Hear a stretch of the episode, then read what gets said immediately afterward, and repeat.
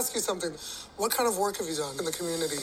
I try to use my platform as much as I can, and I've always made sure to give not just drag queens, uh, non-binary performers, alternative queens, drag kings. I've just been trying to give more back because when I started, I didn't have that kind of chance. It's really good that you're helping your community and helping others so early because it would truly make a difference. I had a really shitty childhood growing up, and you know, drag was the only thing that made me feel um, like I took up space and that was important. There's no rules, there's no walls, there's no limits. You can be who you are. You can be as weird as you want, as glamorous as you want, as freaky as you want. You could do, and you could do that all in the same night if you really wanted to. drag is just beautiful. Well, I've been saying it all season, but that Scarlett Bobo is no dodo, so to speak. When you say when you say so to speak, it sounds like soda. Like Uh, Sipping yeah, soda. I mean, oh yeah, I'm having a sip of, sip of soda, so to speak. Um, soda speakeasy. It's a it's a little private bar where you know everyone's sober. I don't know why it's private. uh, I I prefer soda hard, not or so to speak hard, not so to speak easy. Um, Sure, yeah. I mean, as long as it's not so to speak flat, you know. so to speak stream. Um, I- Ooh, now we're talking turkeys. Now that's a Friday night right there. Uh, so soda. So Mary. Uh, yes. So Bobo. I this. Okay. Well, first we should say congrats, Bobo, making the finale. Uh, defying Yes. the odds, defying all any stat that anybody has ever touted or said on the show and track record and all of that. Drag Race Canada continuing to blaze new trails in terms of expectations and uh, you know what a competition really can be, which is random every week. You know, um, and you know not to take it away from Bobo, she did great this week. She really did. I mean, I, uh, w- you know, as the runways were happening this episode, I was, uh, you know, with each look, I was like, she's really killing it. But you know, I thought it's all going to come down to the look where they have to construct something, which she obviously had the the disadvantage, and uh, you know. It was great. It was a great look. It was. Uh, it, it's very reminiscent of Adore Delano finally winning that. You know, uh, the gems and diamonds and rubies ball, or whatever it was right, called. right. Yeah. Right. The rock ball. I don't know what that was called, but Season uh, four, American Idol. season four American Idol. I know that voice. Sorry. Whenever you talk about Adore Delano, I don't. I know. I don't think party. I think season more. or American Idol. I know. It's the same place I go to. oh, and then also, that's not how you talk when we hang out. Oh, that's not how you talk when you and I hang out. Uh, the hangout is. Uh, well, anyway, so yeah, so Bobo, um, this little moment, I, I was, I was really struck by the the wording that she chose. It reminded me of an Ani DiFranco song. Um, I like to take up space just because I uh, I can. Sorry, that's the second part of the couplet. The first is, uh, when I wipe my face, I use the back of my hand, and I like to take up space just because I can. Um, and I uh, I think that's from Dilate, right? I'll see you when I dilate. Um, I I mean, if I had to guess the name of an Ani DiFranco song being Dilate, I'd say, yeah, probably.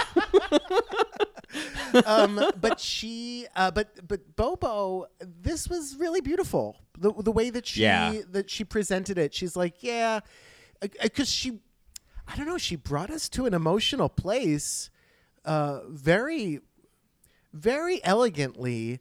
Um, from a discussion that was about what she was doing locally, and I kind of love that it went even deeper. And I don't think Stacey knew that that was going to happen. Um, you know, Yeah. I think yeah, the conversation was clearly meant to just kind of talk about, you know, so what do you do back home? You know, what what's your involvement in the community? And she really kind of showed the iceberg underneath of why she does all that, and where it all comes from. Okay, iceberg snow reference. Yeah, yeah, it's you know, it's on a, a relevant reference. Yeah. and you know snowball. the idea, like the first time she learned uh, that she could take up space, I feel like many people can relate to that awakening, right? When, and if you haven't Yeah. had that awakening yet, like that's also notable, right? Because I think that there Mm-hmm. is a moment when um, you know, a minority or uh, a marginalized or targeted group uh, person, right, could realize that. And I think that's notable in on, on a show that also this particular episode also discussed things that are rarely discussed when it comes to drag. Um, and I, I appreciated that. Yeah, we've talked about that kind of like from with the queer lens or the gay lens or however specific you want to get in terms of like taking up space and you know uh, like we've talked about I think more and more on like a Only Marys or whatever about my neighbor next door, the loud straight guy next door. I'm moving in a couple weeks, problem solved. Right, right. Or when I'm walking down Um, but- Mm-hmm. the sidewalk in, or was walking down the sidewalk in Brooklyn Heights, and not the drag queen, and they, you know, there's a, a couple coming towards me with a huge stroller that takes up the whole sidewalk, and it's like, Mm-hmm. are they gonna move? No, of course not. Right, like there's kind of this instinctual like, oh, of course in the game of chicken, I'm going to be the one to move. Yeah. I'm the one in the way. because I'm aware, the- and and I I Right. think that there are people in the world, and they're not always straight, right? But there are people in the world that are just unaware of how much space they're taking up. Yeah, I always think the guy next door, he he has no thought of how much noise he's making or whether or not he has neighbors on all sides of him. He's just this is what he's used to is just taking up lots of audio space, mm, you know? Mm-hmm. And meanwhile, I'm like, "Ooh, my TV's a little loud. Ooh, I better turn it down just in case he hears anything." I don't want him to hear the theme song from Sex in the City and think, "What's that fag doing next door?" you know? Uh, hey, you with the flower. No, no. I know, I know. Canceled. no, no, not that. Not that. oh no, not that. Uh, you with the flower. Leave. Hey, you with the flower. I hate it. I hate it. I hate it. I hate it. Thanks. I hated it. Um, so, so yeah. Uh, but I do think that uh, it's worth a moment to talk about kind of what Bobo and Stacey were talking about with uh, the work that sh- Bobo does locally. And luckily, we had a lovely Mary. Um, that talked that emailed us, uh, Sister Mary Ian, about uh, Empire's Ball, uh, which which is Bobo's event, and I think also Juice Juice Box. Um, It's a competition in Toronto um, that you know welcomes Toronto. There's you don't really Oh, sorry, sorry, sorry. Yeah. I don't know if anyone ever Mhm. told you that. Did you just did you just put your hair behind your ear? Okay.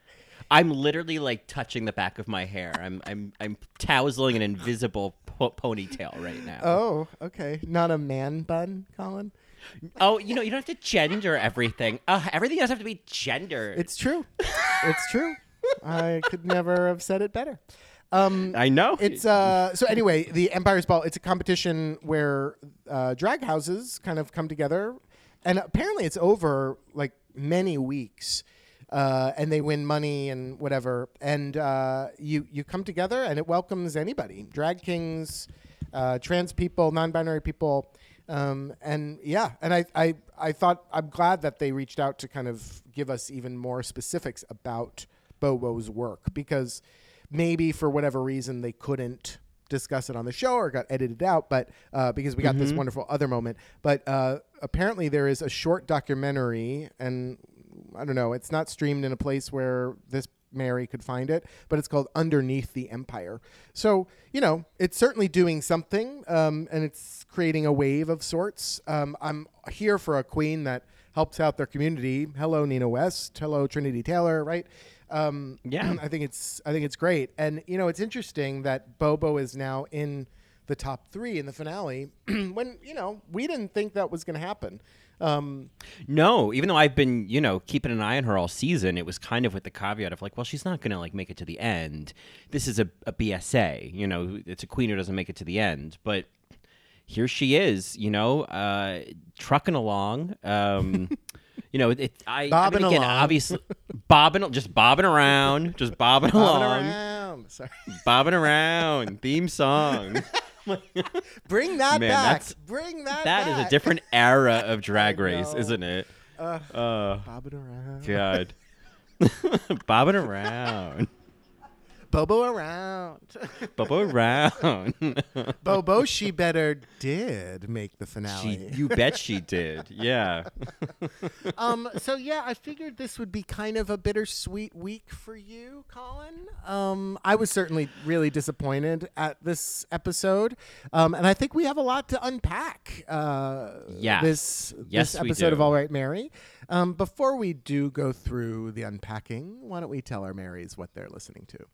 Well, they are, of course, listening to another episode of All Right, Mary. All right, Mary. All Right, Mary. Which is, of course, our podcast dedicated to all things drag race, the world of drag, and the paradigm created with this beady beady little TV show. I'm Johnny, and I've been a slut for many years. And I'm Colin, and Sabrina Jalees. Work. so good. Yeah. Mrs. Mrs. Baga had no idea who she was. She's like, I don't know her. I And she's like, "Well, great. We're well, great. Well, you know, and I appreciated that because sometimes when these guests come on and the queens don't know who they are, it'll just be like, "Oh my God, Arden Marin! What? It doesn't get any better than this." That's Pam Tillis. Pam really. Tillis. Yeah, yeah. The best one is definitely, and this girlfriend's joke about this is Latrice Royale in season four. When Jennifer Tilly is a guest judge, and it cuts to Latrice in the talking head saying, um, I don't know if she says Oscar nominee. Maybe she does. Oscar nominee Jennifer Tilly. It doesn't get any better than that. and I'll, I'll generally agree. Jennifer Tilly is great, but Oh, oh, Mary. Uh, what is she? Oh, charmed, charmed, charmed. uh, yeah. is no, that something Jennifer get- Tilly says? Uh, Mary, Bullets Over Broadway. Oh God, yeah. I and I've seen that recently. Yes, uh, with the Weast. Disappointed. I know. I know. Uh, it's okay. It's a Woody Allen movie, and you know, fuck him. Right. Um, Yeah, so- exactly. or don't. Um, so Mary, you know, you're bringing up a really wonderful part of this episode. Before we get into, you know, I think the the meat of the episode, Mm. um, or the the the ice, the ice, uh, the cold, the the. yeah. The- This is just the tip of the iceberg. sure. Before we get to the crunchies of the ice cream cake, which is of course the best part. Yeah. right. Or, or, you know, the Titanic uh, sinking. Oh, that was Um, fun. I remember when that happened. Yeah. yeah, it was great. so, so, well, you let go, Jack, didn't you? I Um, yeah. Uh, so yeah, this mini challenge with Rosario Dawson of Canada. I I immediately first of all, the mini challenge was great. Uh, I just want to say that off the bat. But I immediately went to Maya Rudolph doing her Star Spangled Banner on SNL. You know Oh. this sketch? Uh, I vaguely do. Yes, yes, I do. I almost suggested it as clip of the week because it is it's it's doing what this challenge asked for. And it's Maya Rudolph playing a diva mixed with Christina Aguilera, mixed with like an 11 year old prodigy, mixed with a local access person, um, singing the Star Spangled Banner, and you know with crazy runs, and it's just insane. And uh, during the bridge, she goes, um, "And the rockets, red glare, started bursting." Up in the air, uh, it's it's so funny the whole thing. So I highly recommend Maya Rudolph singing the Star Spangled Banner. The other thing that came to mind, Mary, is what an interesting time to be thinking about a national anthem. Mm, sure, absolutely. Uh, I mean, uh, it's kind of nice to think about another country's national anthem. Sure.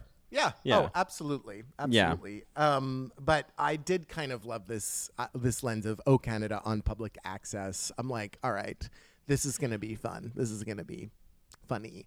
Yeah, I uh, I really enjoyed this mini challenge. I think uh, I love sort of it. It kind of reminds me of the top four on season six when RuPaul was the photographer and he kept directing them to kind of keep you know keep kind of taking these these little uh, tossing these new suggestions out and tell them to just you know pivot. And Right. I felt like this was a lot of that. Uh, and it was great. It was really fun. It's fun to just kind of see these queens, you know, be quick on their toes and uh, and be weird and you know, as as Rita said, look like it's their third time in drag. Like I, this is the kind of drag I could watch all day. I the segment was a little long, right? Almost too long, I guess, like most national anthems. And I, I was, I, I, but at the end of the day, Heidi, doesn't fucking matter. I appreciated that they featured a lot of comedy. Um, I love the moment when uh, the Rosario Dawson of Canada went over to Rita Baga and said, "Madam." I felt so seen and so heard. It's that, that was she got our memo. I don't know how. Um, yeah, It Um, the one the one thing that I will say about the mini challenge is that it showed Priyanka's weakness. We Priyanka, I was kind of like, I never Yeah. laughed at Priyanka. I know. I feel like the Priyanka, uh, for the- as terms of queens who've talked the most about being good at improv or doing improv, and then have kind of subsequently failed at that. She's really been consistent uh, in all of those, and in this case as well, where I was like, "This is yeah." It just it was just kind of falling flat. Whereas I felt like there was a kind. I think we've talked about this before in different contexts where you know someone like Jimbo or Rita kind of seemed like they they knew who their character was and they kind of knew where to go. Like they didn't necessarily have a map, but they knew how to drive the car. And I felt like Priyanka mm. was like learning the stick shift, sh- the learning the stick shift of her character while she was doing it. You know what I mean? And it just like was a little bit of stop and start. You know? It it felt like they edited her as best they could. Yeah, yeah, uh, yeah. It was. I mean, I think the others, particularly like Rita and, and Jimbo, but even Scarlett, like they, they kind of took it to a twenty-seven. You know, you kind of like Yeah. get, you're going with a huge, ridiculous character because it gives you lots of space to play because there's no one else to play with. It's just you. Whereas I, I think Priyanka just kind of showed up and it was like, okay, so you know, what are you doing out here in a pair of jeans and a plaid shirt and, no, and a belt, you know? Well, I mean, to to kind of argue against Priyanka further, as if that was a handicap, but like, I don't know. I I think of a mini challenge. Uh, what was it? Um, when they had to pretend to be like trade with RuPaul. I think it yes. was season ten. Season 10, uh huh. I think we saw that look. Oh, yes. I mean, it was a bit of that, right? Yeah, yeah. Um, oh, know. that was a great mini challenge. That yeah, of course. was- that ah. one. And also the one, uh, which was also season 10, I believe, the one where she made them sell the chocolate. that And was like Blair 10. had to tap dance, kind of like Uh-huh. Coco at the end of Fame. Yeah, it was all like that creepy old like Calvin Klein commercial from the '90s, or like the your little Fiona Apple criminal video. Yeah, Yeah, yeah. Wood paneling and potentially underage models. Yeah, Yeah, that was the one where Monet was singing opera at it. Uh-huh. And yeah, Yeah, no, yeah. that was a great challenge. Mini was great. challenges, ugh, I let's do a season of mini challenges. I know, I know. And I know in the past we've because we've talked about you know we might do sort of like all you know like, uh, all stars episodes in terms of like legendary episodes throughout the series. And Hmm. when we talked about seasons ten through twelve, it was like eh, there's nothing to talk about. But no, there might be some season ten gems to to Oh, the scoop slapping out. challenge. Oh, Yeah. I love the slapping challenge in season 10. It you know maybe what we do is a season ten mini challenge episode, and we just talk about the mini challenges because they were really good. Yeah. Yeah, and we find the winner based on track record of the mini challenge. Oh yeah, yeah. Oh, that'd be interesting. All right, that's a fun project. yeah, it would be fun. Um, yeah, so I, you know, I'm here for Canada's Drag Races uh, mini challenges for sure. Same. Uh, can I, before we dive further into the episode, uh, no graceful transition here, but I want to make sure to get in, in early uh, before we get too involved. Uh, we we have. I think you're going to be. I think you're going to be excited about this. Okay, I don't, I don't know what you're about to say, so I'm a little nervous. Oh no, it's all good. So Mary reached out to us and asked if we could give a and and this may be a bit belated at this point, so apologies, but a bit of a birthday shout out. Uh, and uh, this was a so it's a belated happy birthday to Sister Mary Peter, who should be listening right now. No, Peter. And there's probably a lot of Oh. Peters out there. Oh. Peter, Hi, Peter. Hi, Peter. you're gonna be. Hi, Peter. Peter is one of the Canada's Drag Race editors. Oh, hi, Peter. And guess what? So Peter was the like the lead editor on the Welcome to the Family episode. Peter oh. is responsible for the split screen during the lip sync, Mary. I I I just Give him an Emmy. I know. I know. Peter ha- happy birthday to you. Happy birthday to us. That was a that was a gift. Uh, Oh my God. Brilliant, brilliant. idea. Brilliant, Brilliant. way to do it. Happy Mm-hmm. birthday, Peter. Thank you for listening. Um, and also thank you for the work that you're doing on on Drag Race. Uh, it's not easy. And uh, I I'm honored that you listen. Yeah, and you kept in those fisting jokes, like you just knew we were listening and watching. Um, and of course, a special hello to your husband Christian, who made this request and and uh, pointed this all out and, and confirmed that Peter was responsible for the split screen. And you know what, Peter? Even if you're not, take credit for it. It's all yours, baby. It's your birthday. yeah. So Sister Christian and or Sister Mary Christian and Sister Mary Peter. Sister Christian. Yeah. Sister Christian.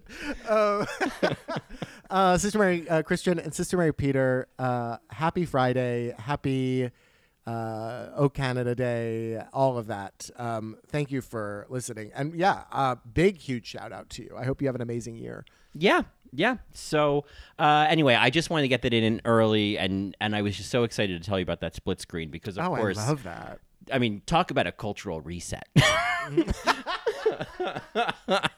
totally. It's it, I- it. It's rarely been done. I think it's only been done when there's like three or four yeah, lip syncers at once on like a finale episode. Anyway. right. But this was on an and Alana that was song. and that was yeah an Atlanta uh, for sure. yeah, So good. so good. Because you know what, honestly, it without that split screen from last week, without that split screen, we wouldn't have gotten as much Rita Baga. You know what I mean? Uh, Like, yeah, yeah, exactly. it just gave us more Rita, uh, and I realized, and there've been some corrections that potentially Rita was taking her contact lenses out or crystals off of her eyelashes, whatever she was doing. That little little gesture at the beginning. Peter, thank you for capturing that.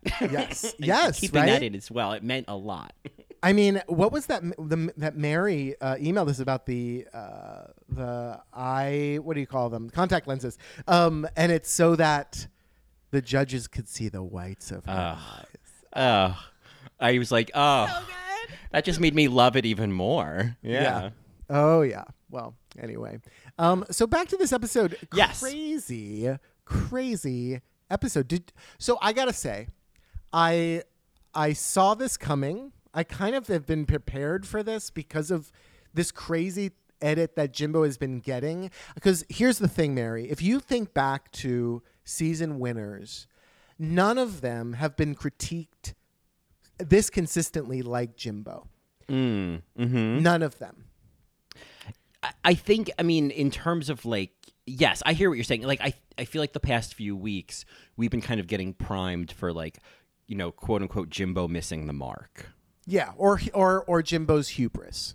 Oh yeah, exactly that too. Of like, oh, you know, Jimbo's you know confrontational or or you know defensive or not taking you know constructive you know criticisms and applying them. Right, or getting too comfortable or like is so sure that she's going to win. It's like cuz we got that a lot, like how sure Jimbo was of of themselves. And we know that that's that there's a fine line between delusional confidence and hubris, right? Arrogance. And I feel like they gave us some arrogance. You know, I clocked this at the start of the episode. I was a little nervous because obviously I thought Bobo was going home. And uh, at the start of the episode, Jimbo was edited to say it was just his audio was edited very clearly. His main competition was Rita and Priyanka, which you know it was clear that it was like there were splices like Rita, uh, Priyanka, um, you know. But I think he did say that they were his main competition, but it was also an obvious audio edit, and I think that there there's something to be said. Like it just kind of gave me pause because I'm like, okay, they're editing some. So I'm like, okay, well, it's clearly then going to be Scarlett and Jimbo, Right. Um, right. you know, and, then Scarlett would go home, and, and you know, it would all kind of make sense in a way. Yeah. Yeah, yeah. But when when it was edited, and so clearly they wanted us to hear Jimbo saying this, Rita and Priyanka, I was like, oh, well, Rita and Priyanka are definitely going to be in the finale. Right. Oh, right. They wouldn't have gone this far if, like, if they weren't going to go all the way. Yeah. I. Well, and him saying that in the start of the episode is what I mean. Yeah, I, I definitely had that sort of. There was a, uh, I guess, an appropriate chilliness to to how we were seeing, you know, Jimbo this episode. Except obviously when Jimbo was helping Scarlett in the workroom, and and that was all very charming and Canadian. But it was, I was shocked. I, I I guess there was a part of me that thought there might have been like a double save, and I guess I just was like, you can't go like Jimbo has just been, and I stand by it even this week. Has just been so elevated, uh, you know, above the other three that I thought, well, to misstep at this final moment, I thought, well, that might earn at least a double save because, like, overall, Jimbo has, I think, regardless of what the judging has been, has just been provide like doing an expert level, you know, higher level of drag than we've seen from some of the others.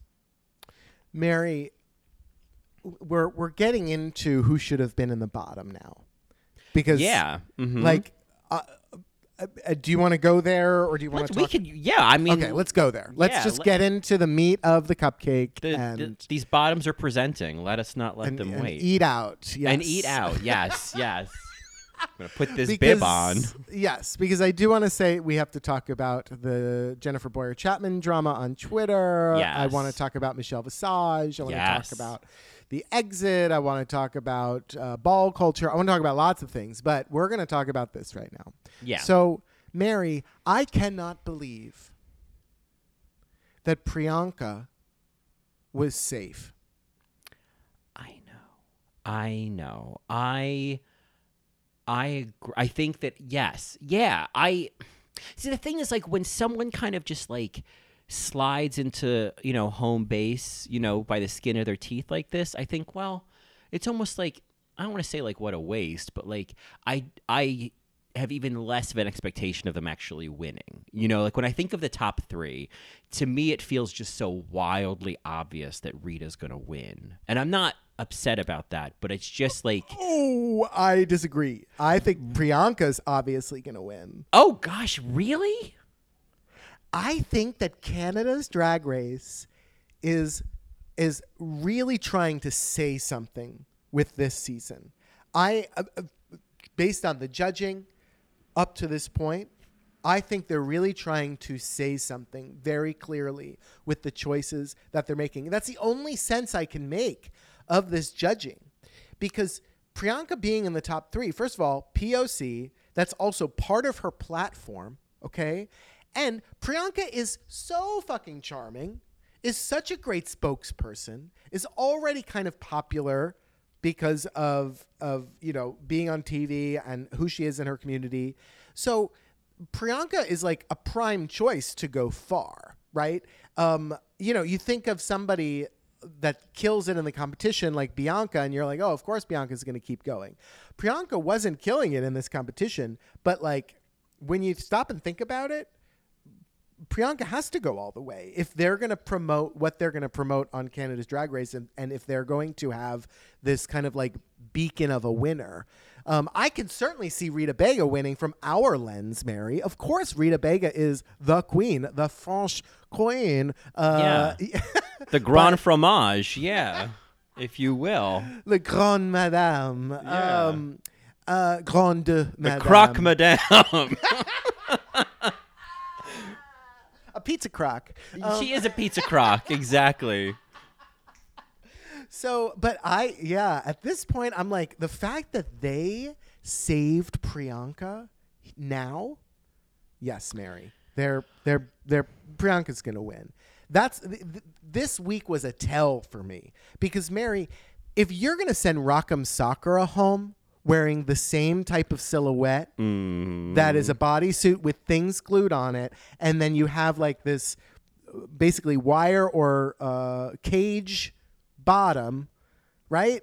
Paper Sorry. cage bottom, yeah. Paper. Oh, Mary, and Paper. stepping on it, Stepping and- on. I- and and Priyanka's other looks weren't that much better than anybody else's. No, I, I mean I think that yes, Priyanka, uh, I, as as a drag queen, as an entertainer, is very charming and and very likable, and she's been a great narrator. She's incredibly attractive. Okay, I'm like going on all of these assumptions, right? Granted, I'm a, you know this is all conspiracy theory. uh, clearly drag is subjective. I have things to say about that later when it comes to the Jeffrey Bowyer-Chapman drama, but you know, she's also she's also very attractive, Mary. You can't also hide that. So I mean, I, know. I, guess I don't. I I'm not saying she isn't. I haven't felt like that was like you know the one of the things that you know. Oh, well, of course, Priyanka's you know, uh, you know, uh, uh, I don't know what's what's the term for you know. Uh, Priyanka, the Priyanka, I never thought of like Priyanka is like the trade of the season. I think that was like Oh. Tynomi Banks, you know. Uh-huh. Um, I mean, I, I also think, I mean, I I think there's a lot of you're giving, and I don't know if this you're giving Canada's Drag Race a lot of credit in terms of their intentions of what they want to do this season. I mean, I will just say as a slight counterpoint that if they really wanted to promote like a a POC on the show, they wouldn't have sent all the Black Queens home one by one in the first half of the season. no lies detected. So that's all I'm gonna say there. Um, but I, uh, I mean, I, I guess I, I, it's not that I don't hear what you're saying. Like I get that. I just feel like, I guess I'm just very much caught in like Rita is. I think there's a, there's other narratives here, right? There's Rita being, you know, uh, French speaking and being bilingual, and there is that narrative too that a queen who is not who English is not her first language can win this, and we've seen Yeah. obviously that not be the case with other queens. Um, very French. You're right. yeah, I think that Rita has. I mean, there. I, I've compared her to Bebe Zahara Benet before because there's just a way she carries herself, and there's a there's a a regal winner, you know, uh, adult in the room quality that I I guess I like Oh. to see that kind of queen crowns because it's like she and she's a she's a drag mom like there is kind of like this this is someone who like knows what they're doing and has a confidence about their drag and has been evolving and growing and isn't misstepping you know whereas i feel like priyanka it was like okay you came in and you're an entertainer and you have improv and whatnot but like your improv wasn't good your looks have been kind of crunchy like you're a great reality TV star, certainly, but like competition wise, I think Priyanka has been getting by by the skin of her teeth, and they're very nice teeth, but skin all the same. I agree. I I do agree. And again, that that's my opinion. Um, so you know, don't come for me. Donut, come for me, as Kim Chi would say. um, and yeah, I am rooting for Rita Bega. That's who I want to see win at this point. Even if Jimbo got to the finale, I I still might choose Rita Bega. I love Same. Rita. Be- I think Rita Bega is the madam, capital M. eh, You know, Uh-huh. I- like phenomenal. Um, and you know, granted, there are some challenges she shouldn't have won that she won this season, but she's a, you know, she's a pizza bega. She's Um, a pizza bega. She's a pizza crock. And like even this week when she's in the bottom, it's like her I mean, yes, I would have to say her the Christmas party look, I was like, okay, come on, guys. Like this I it was it was a it was a it was a costume for a character in a play. You know what I mean? It wasn't a look on the runway. The second look, Um, you're talking about that purple look. yeah. Um, I don't know, Mary. I she looked like a character in the movie Hurricane Bianca, and Yeah, I- but it, it I was, it was sort of I guess it simple. yeah, I see what you're saying. I see what you're saying. It still kind of fit her drag, and if we're gonna, com- well, I, all all I'm here to say is, okay, you can read Rita Bega however you want, but I want to just say this about Priyanka's look, and I've said this before on the show. This is a look you go home to. Yeah, no, I'm not saying Priyanka's in terms of that. uh, If we want to just talk about that, like Christmas party look, which is a kind of drag, I was so excited to see what they each were going to do because it's Oh, like, sure. You yes, love that. Show me, yeah, show me that middle-aged woman who changes into Keds, you know, from after wearing pumps all day and you know always has a Christmas pin on. Like I'm here for Right. her, Right. Um, Prepared. prepared. And uh, yeah, I felt like Priyanka's. It was like I see what I. It was too much. It was. It was like. Yeah, I mean, it's sort of like it reminds me of what's her name, Venus D-Lite from season three or four in that first Christmas season three with the Yes. Christmas Queens challenge. And it was just like, oh, mm-hmm. it's just too much Christmas. It's just like we don't need all of this, you know? Yeah, I also, you know, holiday party. It didn't say Christmas party, but whatever. Jimbo also had a slutty mistletoe on his crotch. Um, but with Priyanka, I did love how she came out and, you know, her voiceover said she runs the building. I'm like, okay, Mm-hmm. this is cute. But at the same time, yeah, the, the light up necklace, it was it was tacky. Um, I, and- I think I would have liked to maybe see if you're going to be that woman because like okay I know who you're talking about I guess it's like I might have wanted something a little more. I don't want to say realistic, but more like she no Brenda Powerful. Brenda who owns the building wouldn't actually ever wear Yeah. this. Yeah, She'd she's wear- not. She's she'd be less of a joke. Yeah, it'd be twenty percent of this, and and it Right. would have been more effective, you know. Whereas I think like Rita needed more and Priyanka needed less. I think is what I was kind of wanting. Um, Yeah. Whereas I mean Jimbo, I was like, okay, I, I, I it didn't I didn't really respond to it one way or the other, and So so I I kind of I mean, maybe I'm thinking too deeply about Jimbo's look, but like when Jimbo did the reveal and there was a mistletoe on his crotch, I hmm. the I wa- I was like that's really a clever joke and a spin on camel toe. sure, yeah, that I mean, you know, I, and I was like, that's a funny joke. And granted, maybe it, it you know it's too subtle, but I don't know. Uh, Executive holiday party. She she did she did the assignment. She came out in that gold look, and Yeah. then she had this little gag, and I'm kind of like, all right, at least there was a reveal. yeah, she met the the the challenge. Um, and I thought Scarlett looked great. I loved it. I was like, yeah, this I like this. I think you look great. It doesn't gives me holiday, but I don't I don't know if I really care. You know? Yeah, it, I it, it was the present was the only holiday thing about it, um, and I wonder if she missed the brief. I don't know, but she looked. Like she really looked fabulous, and I love the quote. I love being rich. Yeah, I Um, it was very like the character was it was very Ellen Barkin, Goldie Hawn kind of like I Mm. I could see the woman and who would play that woman in a movie, you know? Sure, sure. Um, you know, but if we're gonna keep kind of talking about Rita, because I guess we're trying to say like, should Rita have been in the bottom? Yeah, should Jimbo have been in, in the bottom. I, I Priyanka should have been in the bottom. I think we're kind of clear on that. Um, I, I, I, her quilted monkey doll look like, I really like the concept. I thought she looked great. Um, and and that's kind of about it. Uh, is the only thing I liked about Priyanka's ball. Yeah, I mean, I think yeah, the second look Priyanka's was like okay. I mean, it was like I I appreciated the character. It it, it wasn't like I guess again if we're gonna compare uh, Rita and Priyanka here, whereas Rita came out and I was like, oh, I love Oh, this. yes. I love. I could watch this all day. I love a running suit. I love the comeback jokes that Michelle Yes. was making. Um, I I loved it. It was so weird. I um, it to me it was like okay, automatically, you know, there's more points for Rita because maybe her first look was a little basic, but I love the story of the second one, and uh, I didn't need it to be more than that tracksuit. You know. I really was puzzled that they were saying that this is not drag race. Mm. Yeah. uh, yeah. How is this not drag race? They said it was too performance art.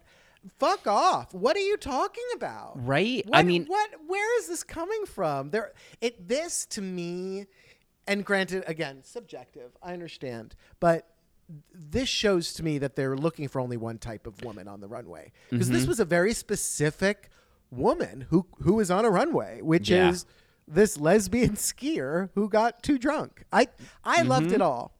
I, I loved it. Yeah, I the whole idea that this wasn't this wasn't drag or you know or drag or good for the runway or performance art. I was like, no, no, Yeah, send bye. it back. Yeah, Bye. um, yeah. I I wasn't buying that one at all, Gia. Uh, it's, basically, and then we get to Rita's last look, and it was like, okay, she couldn't really walk in it, but there was still who an cares? elevation to it, and there was a construction to it that felt way Yeah. more correct and more ambitious than Priyanka's. Oh my god! And uh, th- honestly, I thought Rita's was the best look. I didn't notice the foam when she turned around. Maybe that was really bad points.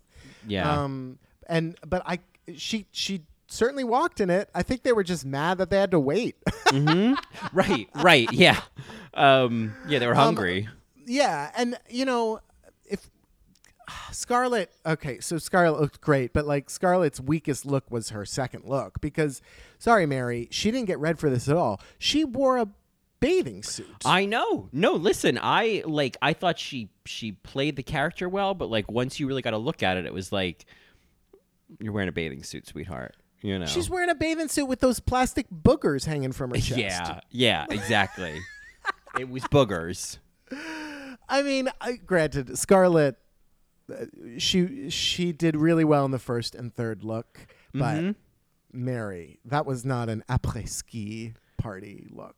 Uh, it was a yeah, bathing suit. yeah, it was a bathing suit. Yeah, uh, I mean, you know, and like, while we're kind of questioning these these judges, I mean, I, if we were to like go back to Jimbo, it's like, you know, I was like, okay, the first look was good, but the second and the third, I mean, I Oh didn't really God. see, I didn't see the issues. I thought, Me like, neither. yeah, I mean, the second look, I was like, okay, it's a fully realized character, and I felt like what Jimbo was doing was similar to what Priyanka was doing, but more fully realized. You know, it's kind of like when you see, it's like people playing drunk in a play or a movie. There's a really good way to do it, and then there's like a really kind of like, oh yeah, that. There's like hiccuping and stumbling too much. We're like, okay, those are like cliches of playing drunk. Nobody's like that, you know.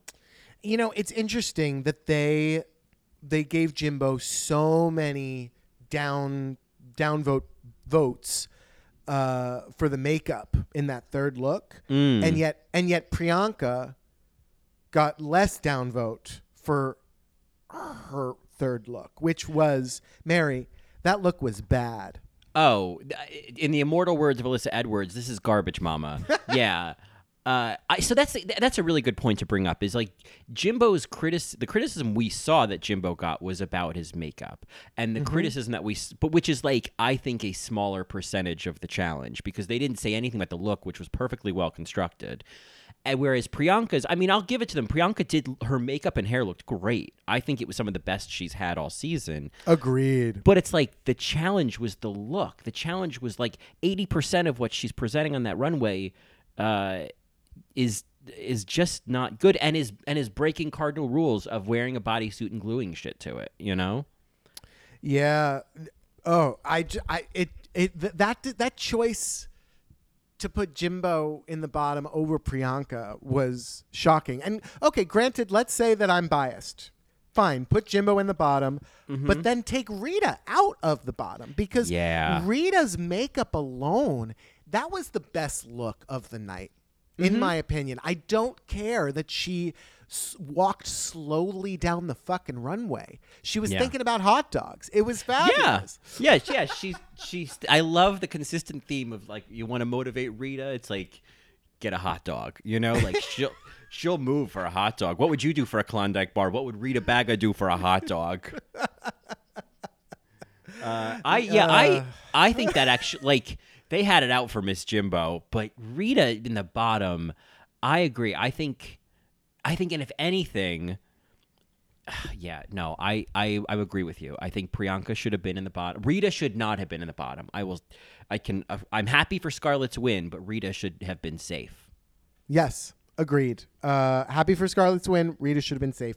Scarlett, you know, if we're going to talk about that look, I thought she looked gorgeous in the eleganza look, but eh, if I'm if I'm going to be, you know, a Canadian drag race judge, it really was just the cape. That And I mean, yeah, she it- didn't make the cape by herself. Well, that's and that's what makes me think of like Adore Delano in that in that ball challenge. It's like, well, Bianca helped her, you know, with the dress, you know. Yeah, Uh, and, yeah, yeah. Yeah, and no, totally. And if you really, it, it did come down to like the cape. Otherwise, you know, I mean, she paints really well, and her hair looks great, and like accessorized and all that. But uh, like I, I again, I loved Scarlett's look, but I think, yeah, just a comparison to Rita and like everything Rita was doing. Maybe it didn't all work, but she was doing a lot that did Right. work. Yeah, Right, right. Uh, you know, Into the Woods reference. All Scarlett had was the cape as white as snow. Uh, sorry, its cape is red as blood, but I think it's uh, sorry, that's what popped in my head. Um, Mary, we have lots more to talk about, but before we talk about it, we have to take a quick little break. We do. Yeah. Hey, Marys, let's talk about therapy for a minute. I could honestly talk about therapy all day. Same. I think anyone could benefit from seeing a therapist. Totally. I also think it's very easy to talk yourself out of seeing a therapist, deciding it's too expensive or too hard to find a therapist. Or just not wanting to have to go to the doctor's office every week. Especially now when it might not feel safe to even go outside. Which is why we're big fans of BetterHelp, and that's H E L P. BetterHelp connects you with a licensed professional therapist safely and privately. You can be matched with someone within 24 hours. You don't need to leave the couch, and it's super easy to schedule weekly phone or video sessions. Plus, you can send a message to your counselor anytime and expect a timely and thoughtful response. And if you want to change counselors for any reason, it's both free and easy. BetterHelp is available worldwide, and their counselors are licensed and trained in everything from depression and anxiety to grief, relationships, sleep, self esteem, and more. There are so many people using BetterHelp right now, they've recruited more counselors in all 50 states. And no surprise, it's more affordable than traditional in person talk therapy. And on top of that, there's even financial aid available if you need. Marys, if you're interested in trying BetterHelp, get 10% off your first month by going to betterhelp.com slash allrightmary. That's H-E-L-P. That's right, join over 1 million people taking charge of their mental health. That's betterhelp.com slash allrightmary, and that's H-E-L-P. All right, Mary. All right, Mary. Well, Mary, so let's talk about this exit, maybe? Or do you want to talk about the ball culture? Um, let's talk about the because I feel like we're we'll cover these sort of like episode specific things, and I think we have some like a larger theme topics. So maybe we'll let's do that. Let's talk about. I mean, I I do want to just mention the lip sync. I was excited to see there was a Tegan and Sara song. I just think there's I think there's better Tegan and Sara songs to lip sync to. Uh, I This do. wasn't bad. This wasn't bad. It's I it's kinda definitely liked like it. one of the poppier songs of theirs. I just I mean we did that was one of our last chance lip syncs a few weeks ago, and I I just I like some of the the more like I don't know the slower, more like lived in lyricy kind of Tegan and Sara songs, but. What are you gonna do? right, mom. Can I say, you know, I, I like to put a put a Bonnie Raitt tape into my cassette player my car and go for a nice drive to Stop and Shop. make you love me. That's terrible. Yeah. I'm going to hell. I'm going to hell. Oh my god. Uh, Bonnie, cancel me. Um, yeah, Bonnie, if you're listening. So uh, I have to say this lip sync was a little hard to watch, but Rita definitely won. I mean, Rita, I think like thank God she brought those scissors and she Oh, like Mary. figured it out. You know. Mary, there were many lesbian jokes in this Tegan and Sara lip Oh yeah. Oh that's that's oh that's oh that's oh that's very funny. Yeah yeah yeah. Rita brought the scissors to the to the lesbian lip sync. Yeah. Good for her. and she kind of did this like scissor slide at the end. Oh was like, yeah, yeah. And Jimbo, it was just like lose the crown, girl. I Lose- know, I know. What did Jimbo say about it? Jimbo said, uh, "My crown is totally cumbersome and made of crap." Yeah, and it was. Uh, I mean, her her crown was what stopped her from getting the crown. interesting, uh, interesting take. Yeah. the the poetics of that. And there were, yeah, she was really stifled by that crown. I just feel like there was not a lot of energy. Yeah, I mean, you know, it's interesting using the word stifled because I, I feel like, and I am reading into things and reading into episodes that are edited, as our dear sister Mary Peter can attest to, that what I'm getting about Jimbo these past few episodes, not only is Jimbo getting some tough critiques, it like it, and again, I could also be putting myself in Jimbo's shoes, but it almost seemed like Jimbo himself was being a little bit stifled. Like it almost it kind of feels like when on Project Runway when someone's like this is just what I do. Like th- this is how I design. This is my aesthetic. If you don't like it, I don't mm-hmm. know what to tell you. And I sorry, Nina. Sorry, I'm Nina. sorry. I'm sorry, you know?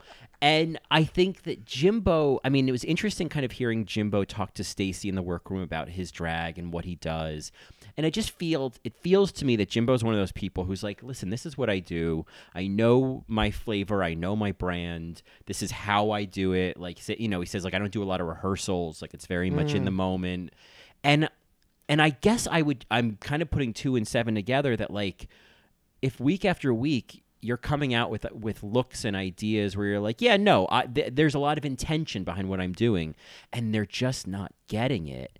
That there was a part of me that felt like in this lip sync where Jimbo was like, it almost felt like, oh fuck it, like I Yeah. just you know, like this just isn't my competition, and um, I think the exit kind of reflected that a little bit. I think that Jimbo finally just let his freak flag fly once it didn't matter anymore. You Oh, know? it was so good. It was Yeah. so so important that we got this exit from Jimbo, right? That Yeah. He continued to play and he continued to perform. He continued to very much so carry this season. And uh, to the point where it got too heavy because of the crown, right? The crown Mm-hmm. that was on his head from the beginning yeah. got too heavy. Yeah. And he drops to his knees and he screams, Why? before keeling over, crawling off stage. And as they say, Bye, Jimbo, he says, Fuck you. Yeah. And then to like subvert the mirror message situation and Oh. to start, you know, do putting the lipstick on and, and making oh. himself a pretty little baby. I mean, Pretty little girl. pretty little girl. I, I just thought, oh, this is great. This is, in some ways, in some ways, this is what you want, you know? This is Oh, what you want. Mm-hmm. continue the acting. Continue. This is what I wanted with Dahlia Sin. I wanted her to just freak out when she walked off stage. Yeah. Like scream and throw things. Like just do it. And when he did, who's a pretty little girl, huh? Oh, it was. That's when I was like, okay, it was almost worth it for Jimbo to go home to Yes, get such a great deny that. exit. Yeah, yeah.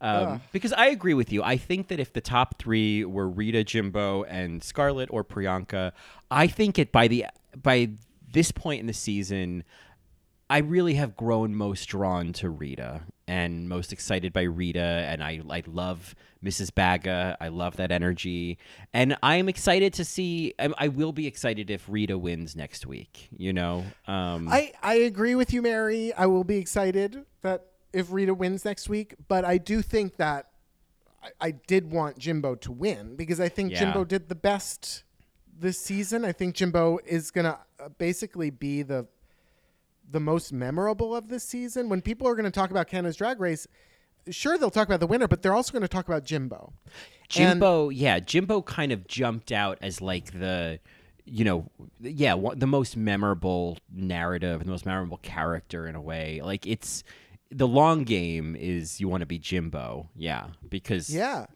that's you know and there's that thing right there's that thing of like when a queen doesn't win and is quote unquote considered robbed then people kind of you know support them even longer and harder and and you know because there's always that feeling of like oh you deserve to win so people don't want to abandon ship whereas i think sometimes when a queen wins it's like all right you're fine gonna move on to the next one you know Mm, fair. Very fair. That's actually a really great point. That Mm-hmm. when the queen wins, you're kind of like, yay, and then you move on. Because mean, what yeah. lasts longer is feelings of anger, right?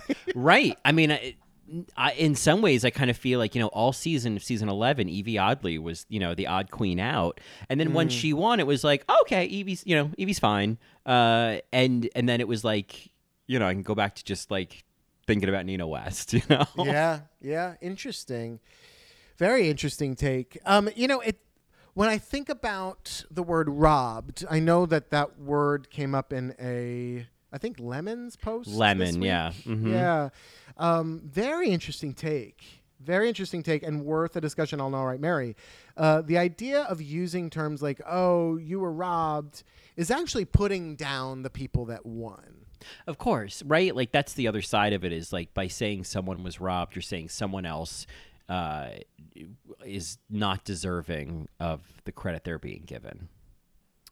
Yeah, and I- so I, I totally agree with it, and I'm still going to call that slot every season the robbed queen is actually a good way to leave.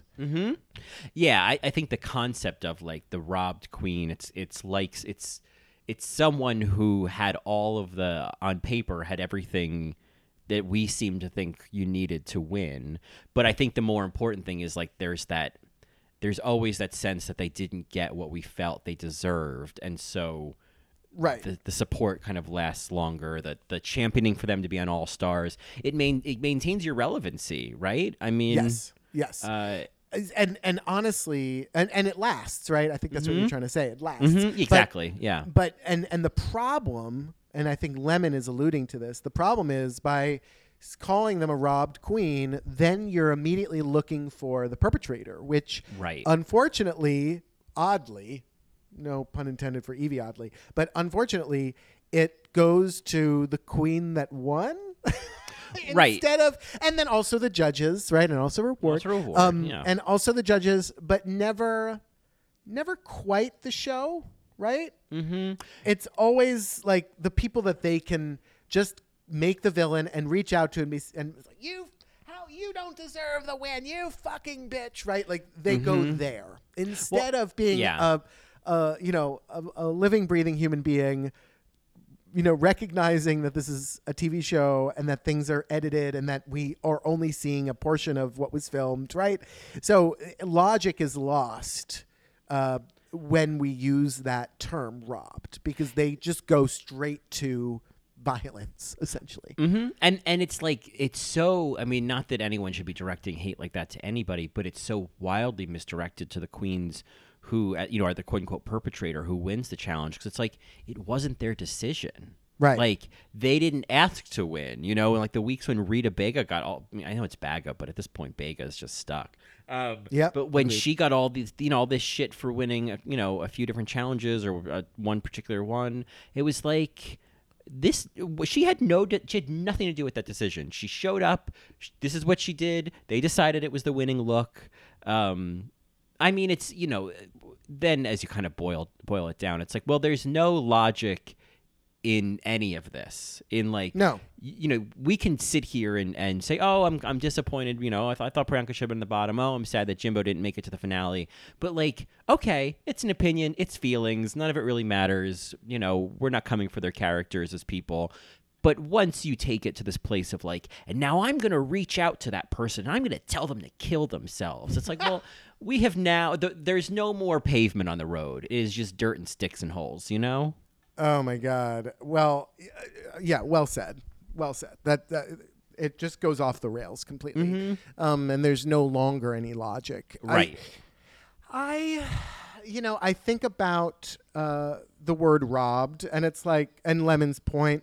I also think that it is a little sensitive sandy it's also thinking a, granted like because i want to just take you know uh, a devil's advocate standpoint here for a second but you know if you go to a queen and say oh my god mom you were robbed I, the intention is there that like oh i really wish you would have won instead of what i think lemon is talking about is when you say oh mom you were robbed you're saying fuck this other person it's like well Yeah. mm, that's not always where it goes Right. Like I think I think the more benign place it's coming from is like, "Oh, I was really cheering for you. I really wanted you to win."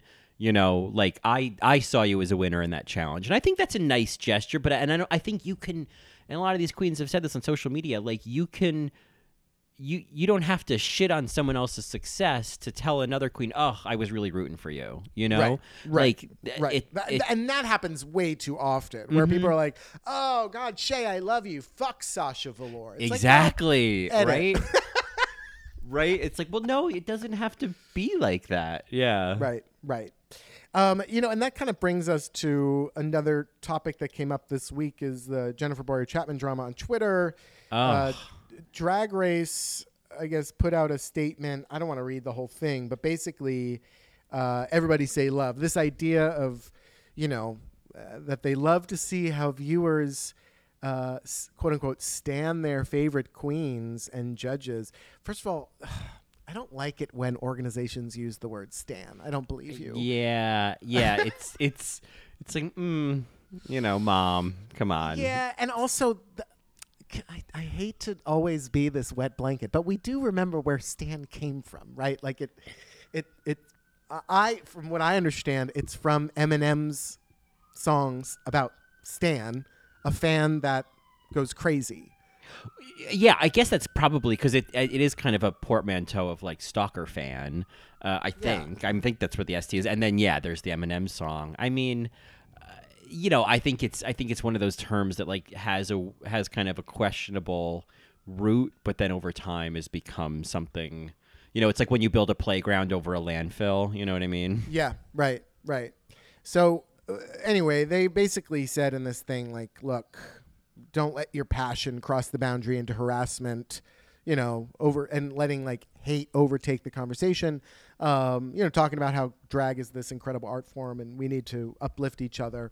Um, I I gotta say, like, this is a great statement. I, I'm glad that they're saying it. I'm glad World of Wonder is putting this out. Um, I think that it's kind of a long time coming. Um, yeah. Well, and it's because Sorry, where was sorry, where was this? I mean, and I can understand if there's backlash to this post because I don't think it's people disagreeing with, with with what they're saying. Because absolutely, say this. This this is absolute truth, but they I they have not recognized yet, at least not to my knowledge, where were they when the death threats were coming towards Queens? For mm-hmm. years, Tyra Sanchez got brutalized. Phi Phi O'Hara got brutalized for their edit. Yeah, yeah. Uh, Brita Filter is, is, you know, taking herself off social media because it's like she literally said, "If I stay on here, I'm just to kill myself." Like literally said, like I need to go off and take care of myself so I don't kill myself. And like it's not hyperbole. It's not hyperbole. And I think I just feel like statements like this, like, yes, they should be made, but they are PR moves to cover World of Wonder's ass. They are not meant to actually curtail the issue or the problem. Because, on one hand, and it's not World of Wonder's, like, quote unquote, fault, but like the dumb fucks who are telling these queens to kill themselves because of something on a TV show are not reading or hearing any of that. They're not like, No. oh, good point. I should stop telling Brita Filter to kill herself. Hmm, I hadn't really thought of it that way. Like, Right. Th- this is a bit of a preaching to the choir, you know, uh, situation. It's for the queens to see. It's It's, for the queens the to queens see. to, be like, oh, good, World of Wonder is saying this. I'm sorry. For years, they coached the queens on how to handle themselves on social media and handle the flack and warn them. If they're going to coach the queens, they should. I know this sounds harsh, but like they should coach the judges too. I, I'm just kind of like, I, it's interesting that they are now standing up in a bigger way and they weren't before. It it just comes off as like it's kind of like "Ugh, all right. I'm glad they're saying it. Um, and I wish that they would also acknowledge that it took them a while. Yeah, I, I think it's it's a lot more complex or a lot bigger of an issue than just what they're addressing, and they're addressing a bit vaguely. Like I think they also kept it pretty surface level, and and I. I, and the other side of this, right, is like I mean, there's there's multiple elements because some of this is about how the like how the, you know the content is being presented, the the takes, you know, the the way that they and it's i mean it's, it's so complicated right like when you when you portray someone as a villain or you just show them at their worst then like people are responding to that and well it's like okay you're trying to edit a tv show to you know amp up the drama and get people talking and excited and whatnot and to tell a narrative like this is how dumb people are responding am I saying they should change the way they edit or produce the show to like keep that to a minimum? No, because I think you're chasing a moving target and a very erratic target. Exactly. You know, Yeah. like you can't try to keep up with that frequency. They're not going to go away. No, those people are not going to go away and I feel like it's important to remember like that that voracious fan bases exist everywhere. I mean, you look at sports, you look Oh at I mean uh, I feel like people have talked about like soccer in, in Europe and just like fans just like they they riot. They riot when their teams win. They do that in the United States when Yeah. teams win the World Series. Like this is Yeah. not this College is not some, football. Yep. yeah, Mhm. it's not unique to to just drag race, and so there is, and there's no stopping that. You know, like it. Unfortunately, um, I I think I don't know how. I think it's a very hard issue, and I don't know how you address it. But I think there is more. There's so much more that needs to be done to actually quote unquote address it than to put out a meme that says like, "Hey, we love your passion, but try not to go overboard." Like that's definitely not enough. Oh. And I and there are things that should that don't need, don't even need to happen publicly. I think there's a lot that should be happening behind the scenes to support these queens. And we've Yeah. talked about like aftercare and, and counseling mm-hmm. and mm-hmm. whatnot. And it and it should be something significant because there's clearly a need for it. It's not hyperbole to say, oh, when people come off of reality TV and their seasons air, uh, they are often confronted with really awful backlash and need some kind of, you know, support during that time. And that should exist. Right. and I, I I worry that this is going to go way too far to one side because I do think that we should be allowed to critique a show and, and, and have our own critiques of queens and disagree with how things turned out because drag is what? Subjective right? Um I- you know at the end of the day leave the judges alone. They didn't edit the episode okay? Mm-hmm. right? And yeah, yeah. and and I do and do I think it's really odd that you know they came for Jeffrey Bowyer-Chapman and not Michelle, who said way more problematic things for years on Drag Race. Yeah, I, I it is a little weird, and and uh, you know you can certainly kind of see these other paradigms and lenses that people are are adding to this, right? The fact that he's a black queer man, right? Um, but you know, then other people are critiquing him because he's putting on this like femme queer aesthetic, and he's putting on this voice, and he's putting, on, you know, there's all of these types of things going around. At the end of the day, don't tag him. Well, yeah. I mean, and, and that's of course, yeah, like just the sort of passive aggressive, like, oh, you think you really did something there by tagging somebody on Twitter? Like, it's such a chicken shit move. Um, you know, I also think because you know we're a podcast that critiques the show and looks at the show in, in, in a different way. It's it's kind of also our own prerogative to, to do that, to be able to do that. And I don't want it to, I don't want because of the hate that Twitter and fans are giving these queens and the show and judges, I don't want it to put us, a show that has dedicated to critiquing the show, uh, in a bad light, right? Because we have a, I don't know, we. That's kind of what we do. We critique mm-hmm. the lens that the show is promoting, right? The type Yeah. of drag that they're celebrating, the type of drag that they're not celebrating. I think we can certainly comment on that and keep in mind that it's just a TV show, right? It's a TV show with a lot of power and media means something. So I, I think it's worth saying something, right? I, I, I'm going to just go on a quick little rant here, but like, you can't just say how important of a platform this show is to queer people, how important these stories are, how literally they've said how it saves lives, how it helps queer folks all around the world, and then also say it's just a TV show, leave the judges alone. Because they are editing these judges to be harsh. So mm-hmm. there are conversations I think that need to happen behind the scenes about what what type of rhetoric they are creating.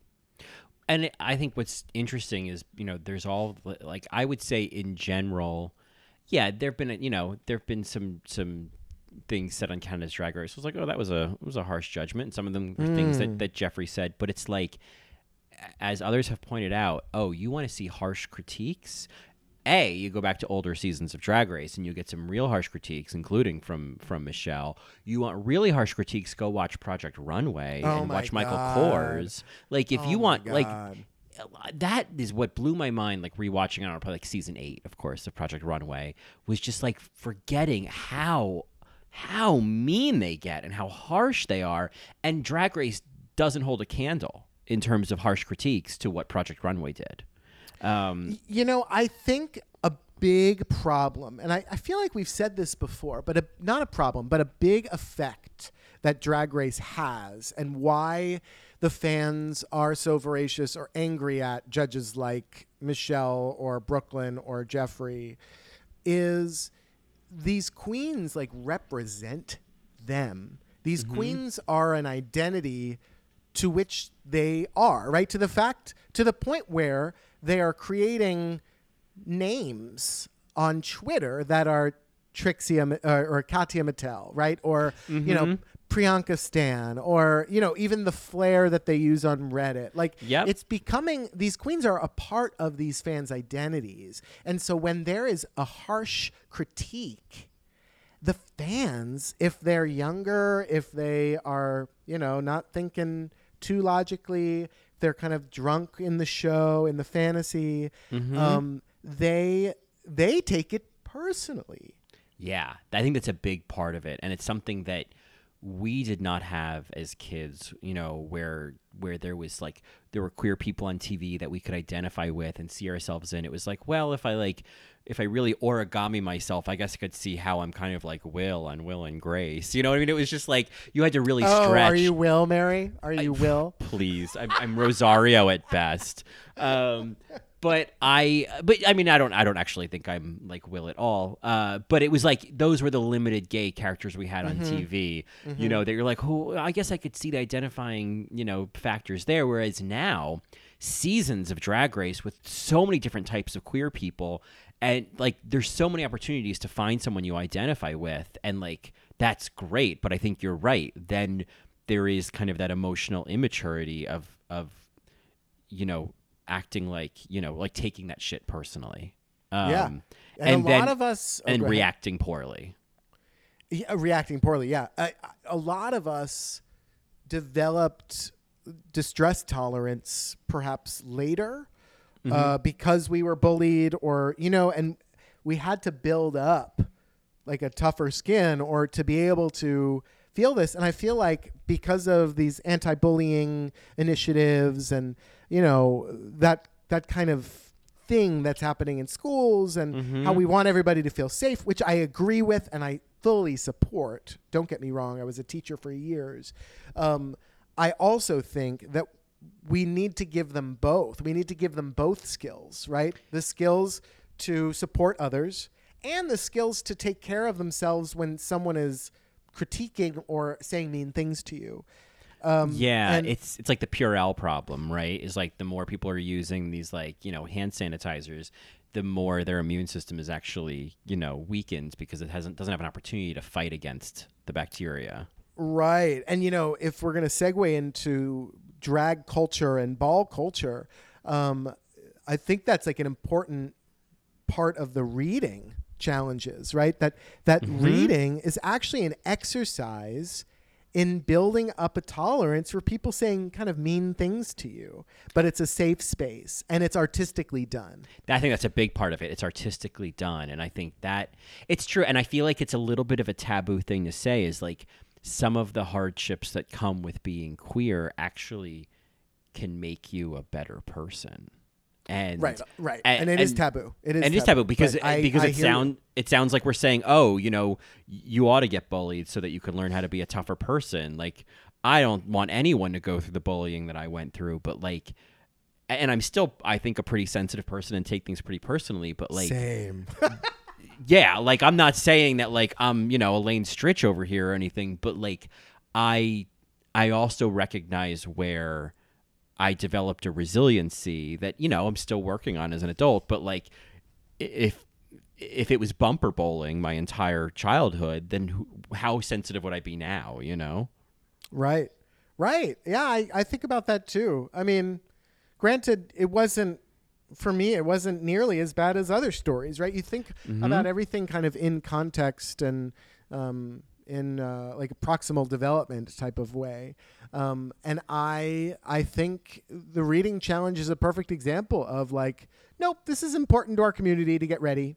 Um, I, I I took a bunch of classes because you know teacher um, in pedagogy of the oppressed, uh, but then in grad school learned about theater of the oppressed, which is uh, one of the exercises in theater of the oppressed. Do you know about theater of the oppressed, Colin? Uh, I vaguely do, but um, Boal Boal took it uh, and ran with it from uh, Freire, who did Pedagogy of the Oppressed. Basically, you're you work with groups of people to kind of act uh, in this one form called forum theater. You act out scenarios, um, and uh, you know some people play the oppressors in the scene, and some people are you know the person, right? And you act out different ways to react in certain situations. Anyway, all of it is practice for the real world, and and to to start discussions about reaction and what is going to be effective and what's going to be helpful and whatnot, um, instead of just going to you know anger or uh, violence or um, maybe or just walking away, right? Like there are different ways that people react to um, conflict. Um, and so I, I don't know. I, I guess that's kind of where I'm left here. At once, I want the fans to shut the fuck up and leave Jeffrey Bowyer-Chapman alone, right? You can Yeah. disagree with him and, and think that, like, oh, God, he's a bad judge. You don't have to tell him. Yeah, I mean, it's like you can have your opinions, but it's like uh, you know, he he didn't commit any crimes here. He just you know had some takes that you didn't agree with on TV. And again, I'll say, and people. Brooklyn had just as many. yeah, Sorry. yeah. I was gonna say, I if I think of some of the things that that Jennifer Bowyer-Chapman said, I was like, oh, I don't really agree with that this season. None of them are the harshest critique I've ever heard. You know, like, and we we talked a lot about like the Ilona Verley like makeup on the ass thing and whatnot. Mm-hmm. Even mm-hmm. that, honestly, in retrospect, I'm like, okay. I mean, kind of an uncomfortable moment, and like we could dig deep on all the reasons, blah blah blah. But like, Yeah. do I think do I think in Jeffrey's heart of hearts, if we think of the context of this human being, that he was trying to actually literally say, I'm gonna body shame this bitch? No. No, I recognize that that is how it, you know how is read and how people feel. Do I think that's his intention? Do I think any of the the takes I didn't agree with were his intention to hurt anybody? Absolutely not. Uh, I just I I think we've talked about in the past like there's just context and people do not want to see context. They just take what they see and then Nuance. Yeah, and nuance. nuance matters. Um, Uh, yeah, and at the same time, again, you could disagree with Jeffrey Chapman. You could think that what he said was really, really terrible, and you know, use that. You don't. Uh, I don't know because I'm also torn because it's also like, yeah, Jeffrey Bowyer-Chapman, like you should also. You should also be prepared for this, and there's and- an element and of not- that, yeah. Not play the victim here, but then, then again, I go back to of like, holy shit, he does not deserve any of this, right? So Mm-hmm. it, it goes both ways. I think more people should get off Twitter, Facebook, and I mean, I off social media in general, um, because Yeah. then this wouldn't be a problem. yeah, that's that is very true. I mean, it's kind of like blessing in disguise. Get off of Twitter. Twitter is Twitter has you know it, it's got a couple of nice blocks, but otherwise it's it's toilet town. You know. Yeah. Uh, yeah. I mean, and I think just one other thing I would say, just kind of a, a variation on what we were saying before about you know uh, learning, you know, reading challenges and whatnot is like, I think the underlying theme there is learning resilience, you know, and learning Sure. to be resilient. And I think there's a lot of ways to learn how to be resilient and to learn how to not take things as personally and to handle criticism and to recognize when someone's just being a fucking troll and how to deal with that in a way that's that's healthy for you um, being bullied and, and kind of going through an emotional boot camp through through all of you know junior high is not necessary but uh, there is no denying that regardless in this world you need to be resilient and Yeah. um, yeah. I, I, I also think that it's a, a way for queens who are, you know, not necessarily bullied, but like attacked by racist fans for those queens to to put that a spotlight on that and be Mm-hmm. like, hey, guess what? Racism's still alive here. Right. Uh, we can't say, oh, but we're the queer community. We're all colors of the rainbow. Right. It's like, oh, Exactly. No, no, no. Exactly, and and and you know, and it's a, a time for uh, you know uh, all the queens to stand up against it and whatever. So like, there's other ways to react to this, um, and to Mm-hmm. f- make you not feel alone. Because I do think that there's a difference between being attacked on Twitter versus like a racist attack or a death threat, right? Mm-hmm. Like there's there are these levels, um, and I think kind of at the heart of what I also why I wanted to talk about this is like I'm also kind of questioning our podcast and being like, are we part of the problem? You know? And I also I, I think that we're like the lowest level because we're just critiquing and celebrating. I don't know. I mean, I think that you know whether people like it or not. I think we we tend to you know choose our words, and you know, and sometimes you know maybe too much, sometimes not enough. Nobody's perfect. You know, four years of episodes every single week. Every once in a while, we're gonna misstep. But uh, I think there is an overall theme and a heading of like, this is just a podcast. We're a couple of jamokes on a microphone these are still human beings that we're talking about. At the end of the day, it's just it, it, it is just a TV show in that none of the things that happen on the episode, how we feel about Jimbo going home this week or should have been Priyanka, it doesn't really fucking matter. It's something to talk about and listen to and and think about each week. But like I I can't remember most of the things I felt strongly about a few months ago. You know, Right. Right. Uh, it's all very much in the moment. Uh, Right. And I think that that's like the most important thing is also like no one has to agree with us at any point. You know, like this isn't Bible, but if you want to hear what someone else has to say about a TV show you watched, hey, you know, come listen to us. Uh, Yeah. Or Race Yeah. Chasers or whoever, you know? um, And I think that's very different from like posting shit on on Twitter and tagging people or being super negative and like you know perpetuating uh, ideas of like oh Jeffrey Bowyer-Chapman he's a fucking idiot what's he doing there like I don't think we've ever said that we've disagreed with him but I don't think it's ever it's but it's also been in the context of like ugh I know how charming and how likable he is and I just wish that's what we were seeing you know Yeah, yeah. There, there's people trying to spin, um, you know, valid, valid reasons, uh, trying to spin why Jeffrey is getting more hate than others, and you know, they they might be valid or not. But for me, it, it what it comes down to with Jeffrey Bowyer-Chapman is like, uh, I don't like when I feel like someone is putting on an air, or you know, I just, I don't like Yeah. that. yeah, that's that's what I'm feeling as well. As like I just, and we even saw it this week with Michelle. I felt like we saw some real genuine Jeffrey moments where I was like, oh, so, see, Yeah. this is great. I I like this Jeffrey, and this Jeffrey has a seat at this table that feels genuine, and I'm like, I don't question it, you know. Whereas, Yeah. I think when it feels a little more performative, it just uh, it doesn't ring true, and it's uh, it it's yeah. I'd rather see him be himself. He's better TV when he's himself. Yeah, and Michelle has perfected the art of saying things in a kinder way ever since Yeah. Adore Delano. You know, I I mm-hmm. think I think that there is that quality there. So maybe perhaps Michelle is having some words with Jeffrey on how to handle this next season if Jeffrey is asked back. I hope I hope he is. I hope he gets a second shot at this, right? Oh, I hope that he leans into this joke that, you know, like lean in that you got read for Phil for all of your mean takes, you know, or Mm-hmm. lean in that you're trying to be RuPaul. Come out and in drag as RuPaul. Like, you know what I mean? Like, he, there, there's such an opportunity here to turn this into something positive. hmm Oh, it would be such a shame if he did not come back for season two, despite anything I've disagreed with. Uh, I, I still think he should come back. Um, and I would be happy to see Michelle come back and guest again because she was fabulous. Mary, I, I, feel like this hosting thing was all like that's why this format was created, so that Michelle, when she came on, Uh-huh. yeah, yeah, looking like a United Airlines first class stewardess. yeah, love it, love it. Canadian is- Airlines. yeah. That is not a read. Looking like a flight attendant, that is a luck. Ugh. but love like a but like a business class look. Um, she, and she was great. She's really good at it. I I am always happy to see Michelle.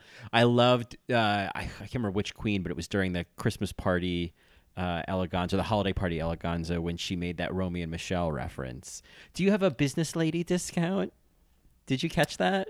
Oh, oh, I oh, that was Romy and Michele. Yeah, yeah. Um, and if I'm not mistaken, I feel like that was the scene with Matreon legend Pat Crawford Brown. That's correct. That is absolutely correct. yeah.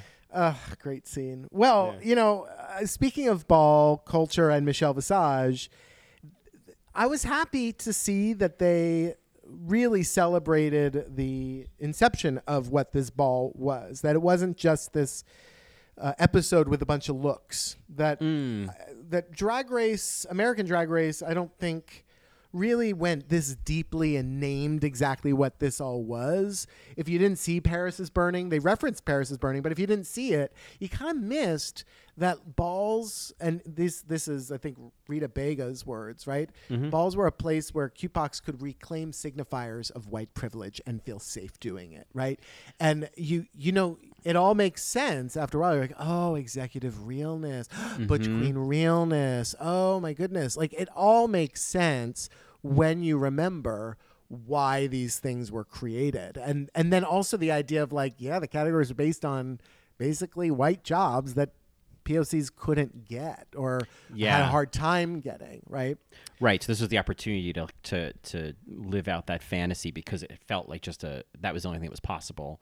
Uh, was for it to be a fantasy. It it gives so much more meaning to it than just like yes, queen work, which is a lot of fun, but it's like oh no, there was like there was a there was a lot of meaning underneath why people were you know dressing up in executive realness, what that Mm, meant, and it's mm-hmm. I agree. I don't think that U.S. Drag Race has ever really explained it as deeply or as like um, as well as I think they did on Canada's Drag Race. Yeah, and uh, even when they were talking about all the terms, shade, serve, sickening, uh, basically saying, look, this comes from ballroom culture, which was created by and for queer people of color. You know what I mean? Like, then you're like, oh. And it makes me think of the video going around of that girl doing an impression of all the cis straight white judges on Drag Race. Did I don't you think see that seen yet? No. Oh my god, it's this girl. and She's like, "Oh my god, you are sickening this week, queen," and "Ooh, serve, bitch." You know, like all, uh, you know, basically doing Vanessa Hudgens. right, um, right. Everyone's so into voguing right now. Yeah. Yeah, yeah, and uh, it, that's what that this whole little segment reminded me of because there are so many people that are using these terms. Uh, spill the tea, right? Uh, all of that uh, comes from ballroom culture, which is appropriated, and it's it's not necessarily like stop using it, but at least know where it comes from. Yeah, I and it's like that frustration of like, ugh, you're all acting like you made this up. You're all acting like you have no idea, or you actually don't have any. You know, in some cases, have any idea where these expressions are coming from. And I, I get that frustration. I get like why that would like. Again, I agree with you. It's not necessarily like, oh, you can't use those words, but there is that sense of like at least know where it came from. Like at least don't erase that part of the story that doesn't like fit. You know. Don't be this window shopper. I think that's usually what it is. Right? That's a good way to put it. Yeah, yeah, Yeah, yeah. Um, yeah, I was really impressed with that this with this week. Was like, oh, you guys really like gave some real nice context to uh to what a ball really is. Ugh, And I now here's three white queens. Well, Priyanka's not white. no, I mean the other three. Oh, Uh, oh, oh! I see, I see. And and two white podcasters talking about it. yeah, Um, right. which is you know which is the tea uh, or as the hot goss as you know we're being retrained to say oh, is, um, is that what it is now? hot goss yes uh, which i think is really cute anyway um, this was a surprisingly great episode for such a disappointing ending. I i can't tell you how disappointed i am that that jimbo is no longer in the competition. Um, i really wanted jimbo to win. I thought I mean, basically, I I do want Rita to win, and I also am like, all right, let's see who wins. I'm I'm no longer as invested um, because yeah, I thought Jimbo was I thought Jimbo was the season. Yeah, I agree. I, I it was just I couldn't wrap my head around like, wait, Jimbo doesn't go to the finale? Like, Yeah, what? Like it just uh yeah that was that was a real shock. I'll give it i know on the on the flip side i'm going to give it to canada's drag race. They have kept us guessing the entire fucking season and that is really hard to do.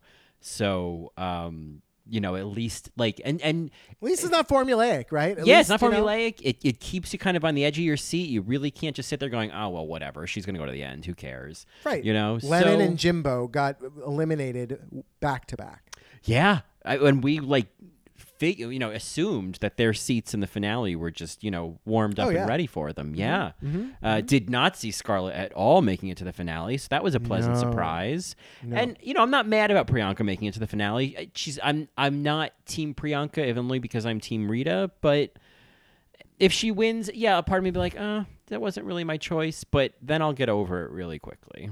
Yeah, I mean, again, it's so subjective, and it's Yeah. fine. Yeah. it's fine. It's totally fine. And the reality is that even if Priyanka doesn't win, I agree with you that she still is very much feels like a you know a voice that people are hearing and meeting and getting to know and, and kind of represents Canada's drag race. Like I think she's already doing that. And that just goes back to the fact that like You don't have to win. It's a platform. You just have to make an mm. impression. Who was your BSA this week? Michelle Visage. Easily. She was fabulous. I just she's just so good at this and I I love Aunt Michelle. Same, same. Good work. Well, Marys, if you have any thoughts on this episode of Drag Race, Canada's Drag Race, you can reach out to us on Twitter at AllRightMary. You can find us on the web at www.allrightmary.com or tasteofreality.com slash allright-mary. You can email us at allrightmarypodcast at gmail.com or you can find me on Twitter at JohnnyAlso1 or on Instagram at JohnnyAlso. And of course, you can find more of me on my podcast, In the Details, a celebration of nuance. And you can find me on my other podcast with Nick Kachanov, Best Supporting Podcast, where we queen out on Best Supporting Actresses. Uh, you can find me on Twitter at Colin Drucker, Instagram at Colin Drucker underscore. And of course, you could find more of both of us, including if you're not a Matreon and would have liked to hear this this episode right after the episode of, you know, this you know ball challenge came out you know what i mean? Like if you wanted to get this recap right away you you want to become a patreon? Patreon.com slash all right mary. I give up and we love you for that. You know, white pumps are the sign of a true hooker, and uh, I love you for that. i love you for that. That's a great tote bag It's such a great quote too, Yeah. isn't it? Oh God, I miss RuPaul. I know I people hate. RuPaul right now. Like I, I get it. I know that people hate her, but I miss RuPaul. I really I- do. I do too. I'll stand by that. And yeah, people don't have to agree. That's okay. Hey, it's all subjective. But I miss, and I feel like I'm. It's like I miss.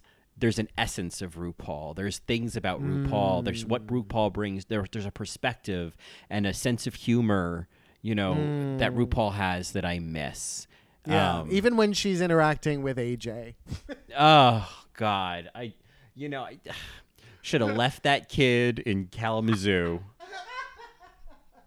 Make sure you get a ticket for three, not two. Uh, sorry, that's Karina Karina. Um, yeah, that, yeah. I don't know what that is. I was like, what episode was that? so Mary, uh, what's our last chance lip sync this this week? Well, we are of course keeping it Canadian, and uh, all season we did not get, but it's finally time to celebrate uh, Drag Race hosting legend Shania Twain, um, and in in honor of Jimbo and and yes, we would say critiques we did not agree the past few weeks. This is that don't impress me much. By Shania Uh, Twain, who was not okay. impressed by Cameron Michaels, Right. and the judges were not impressed by Jimbo, but we're impressed. We, we we're impressed. I have a She's birth still the one. that says I am. Yeah. She's still the one. That's correct. She's correct. still the Colin. one. Yes, yes. Man, I feel like Jimbo. Um, Yeah. Dun, dun, dun, dun, dun. Okay, I'll, I'll, I won't do that. But uh, Thank you. Thank you know, to send us off, I will just say, "Who's a pretty little girl, huh?" it's very Buffalo Bill. I know. She's a big girl. She she is. Yeah, she's, a big, yeah, she's a Uh, big girl. Yeah, she's Asian Asian Starling. Yeah, She's Starling. Yeah. man. Clarice Starling, as played by Holly Hunter. you know, like the Jodie Foster swoops into Holly Hunter so quickly. Uh, it's, it's so true though. It's Yeah. so true. Oh wait, is she a great big fat person? Oh yeah, she she she, she a big girl. She, she, She's a big girl. Yeah. I'm very sexy. I'm Holly Hunter. I'm in a new oh, show, Saving Grace. Very sexy. She's very hear- sexy. I, I could hear the lambs. They were screaming. I'm Holly Hunter. I'm Holly Hunter, and I'm looking for Buffalo Bill.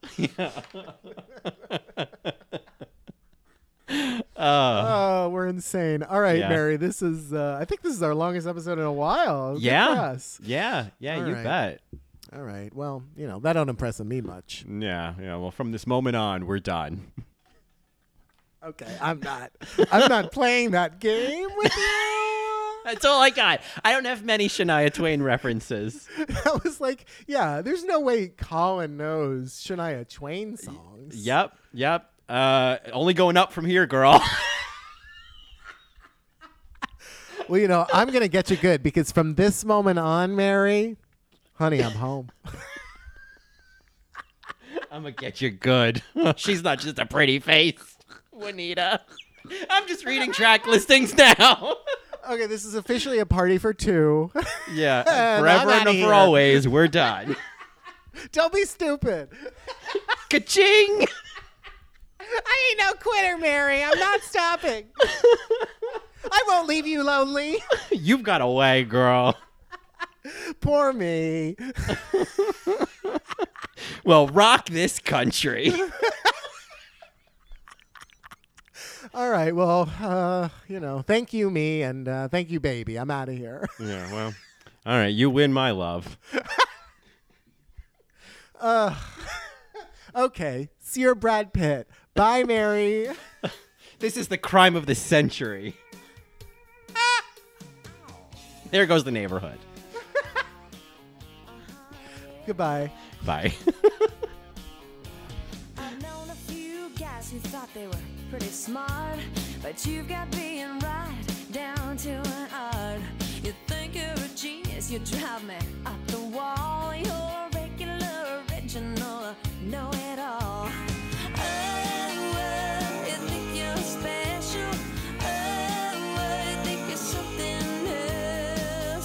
Okay, so you're a rocket scientist. That don't impress me much. So you got the brains, but have you got the touch? Now don't get me wrong, yeah, I think you're alright. But that won't keep me warm in the middle of the night. That don't impress me much.